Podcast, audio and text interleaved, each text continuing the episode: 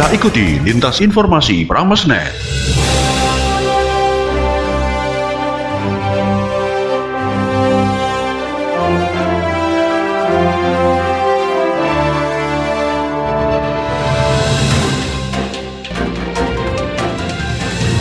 Selamat pagi, kita jumpa kembali dengan Lintas Informasi Pramesnet edisi Selasa 24 Agustus 2021.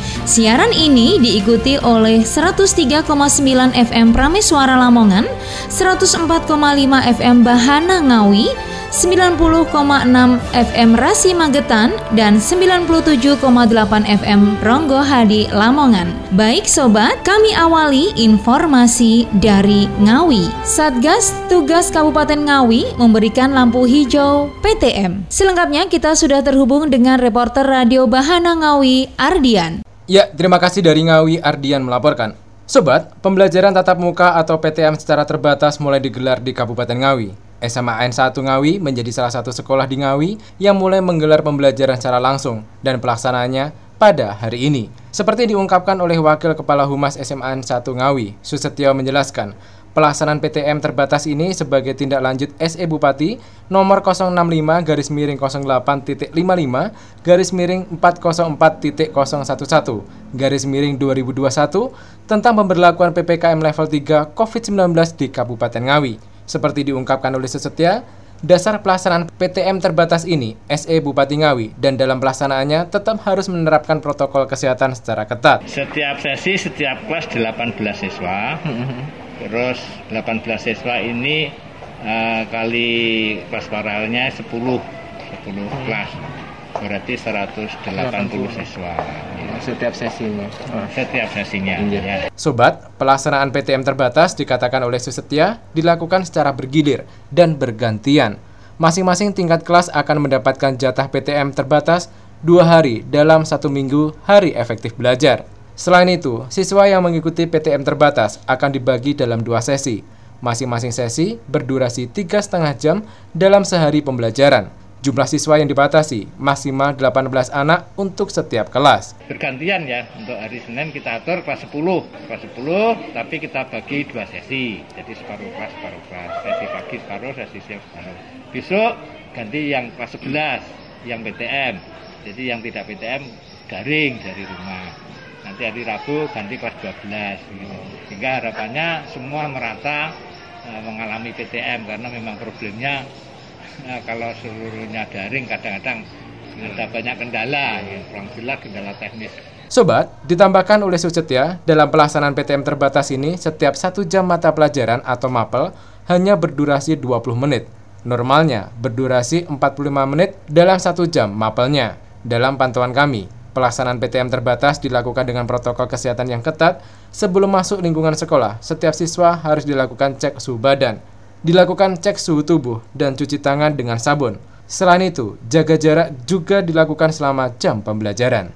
Demikian yang dapat kami informasikan dari Ngawi, kita kembali ke studio, silahkan. Ardian, reporter radio Bahana Ngawi. Berikutnya kami menuju ke Radio Prameswara Lamongan. Gelombang kedua sebabkan kasus positif COVID-19 pada bayi baru lahir. Banyak faktor yang mempengaruhi. Selengkapnya kita sudah terhubung dengan reporter Radio Prameswara Putri. Baik, terima kasih. Sobat, gelombang kedua COVID-19 tidak hanya meningkatkan kasus positif pada orang dewasa. Dr. Ati Persianti, salah satu dokter anak RSUD Dr. Sugiri Lamongan, mengaku gelombang kedua juga menyebabkan tingginya kasus positif COVID-19 pada bayi baru lahir dibandingkan dengan serangan gelombang pertama itu, terutama di bayi ya. Yang ini saya punya datanya 20 bayi yang baru lahir itu bulan Juni, total bulan eh total bulan Juli paling banyak ya. Jadi ada 20 bayi yang sudah terkonfirmasi positif dari ibu yang COVID. Dan itu dibanding sam, dibanding bulan-bulan sebelumnya itu meningkat pesat ya.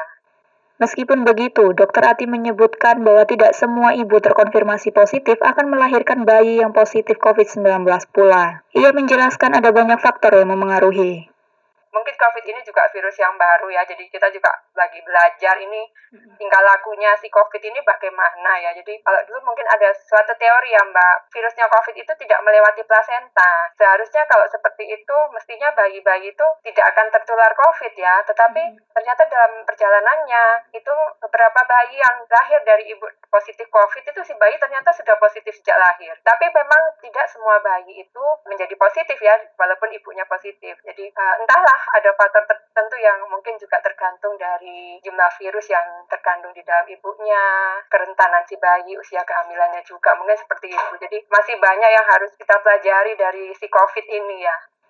Terkait perawatan bayi positif COVID-19, Dr. Ati mengatakan tidak ada perawatan khusus. Pihaknya akan melakukan terapi suportif yang dibutuhkan serta menyediakan ruang isolasi khusus untuk bayi kita melihat kondisi si bayi ya, jadi tidak ada perawatan spesifik ya, artinya tidak ada obat khusus untuk COVID-nya ya, tetapi perawatan itu terutama ditujukan untuk gejala-gejala atau masalah-masalah yang lain yang timbul pada bayi tersebut. Jadi misalnya itu bayi tersebut lahir dengan keadaan prematur, jadi kita lakukan perawatannya adalah perawatan prematuritasnya, kita beri perawatan inkubator, mungkin kalau hmm sesak, kita berikan oksigen ya, tapi itu sebetulnya bukan bukan khusus untuk perawatan COVID ya. Jadi perawatan bayi tanpa COVID pun dengan masalah tersebut itu perawatannya mirip. Kita yang utama adalah kita memanage itu terutama pertama untuk mencegah transmisi ya, transmisi dari si bayi ini ke sekitarnya ya. Jadi kita lakukan perawatannya di ruang isolasi bayi khusus untuk COVID.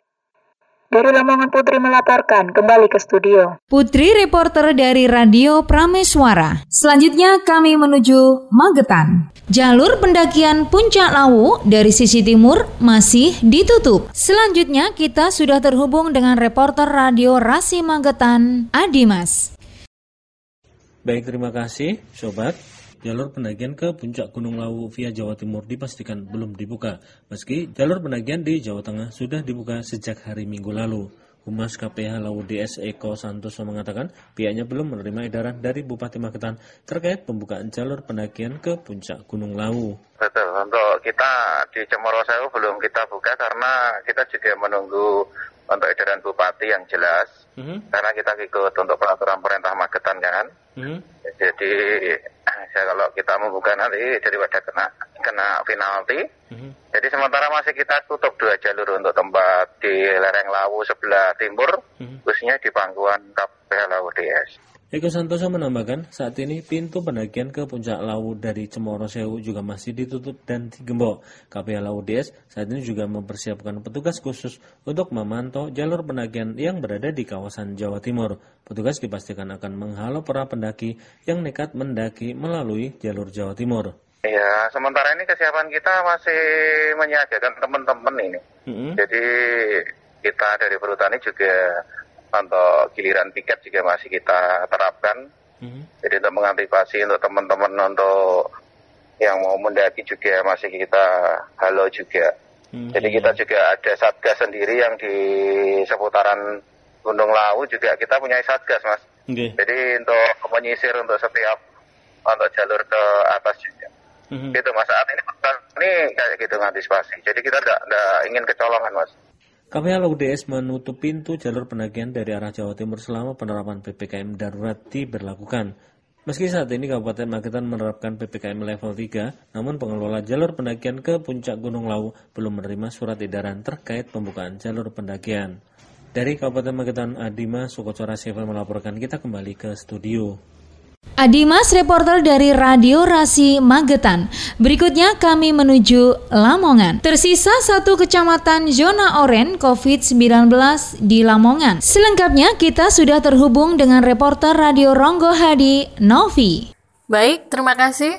Sobat, Tren penyebaran COVID-19 di Kabupaten Lamongan terus melandai. Berdasarkan data Dinas Kesehatan Lamongan, selama seminggu terakhir hanya satu dari 27 kecamatan yang menyandang status zona orange atau resiko sedang penularan COVID-19. Sebagian besar kecamatan berada di zona kuning atau resiko rendah penularan COVID-19. Bupati Lamongan Yuranur Effendi mengatakan kasus positif COVID-19 di Lamongan terus melandai ini pun dia pun berharap angka positif COVID-19 terus menurun sehingga masyarakat bisa beraktivitas seperti biasa. Yuronur menambahkan, dari 27 kecamatan di Lamongan, hanya Kecamatan Lamongan Kota yang menyandang status zona orange, sementara Kecamatan Sukorame menyandang status zona hijau. Pemkap Lamongan terus berkoordinasi dengan Polri dan TNI untuk mengencarkan vaksinasi COVID-19. Yuronur mengakui upaya mengenjot vaksinasi COVID-19 awalnya sulit dilakukan. Pemkap Lamongan kewalahan meyakinkan warga namun saat ini kondisi itu telah berubah 180 derajat. Masyarakat yang dulu ragu kini antusias mengikuti vaksinasi COVID-19. Dari Lamongan, Novi melaporkan kembali ke studio. Novi, reporter dari Radio Ronggo Hadi, Lamongan. Demikian tadi, baru saja Anda ikuti Lintas Informasi Pramesnet. Siaran ini dapat Anda simak setiap Senin sampai Jumat pukul 8 pagi dan 16 petang. Saya Rima Putri bersama redaksi yang bertugas mengucapkan selamat pagi, sampai jumpa. Demikian tadi telah Anda ikuti Lintas Informasi Pramesnet. Informasi ini dapat Anda simak di 103,9 FM Prameswara Lamongan, 104,5 FM Bahana Ngawi, 90,6 FM Rasi Magetan, dan 97,8 FM Ronggo Hadi Lamongan.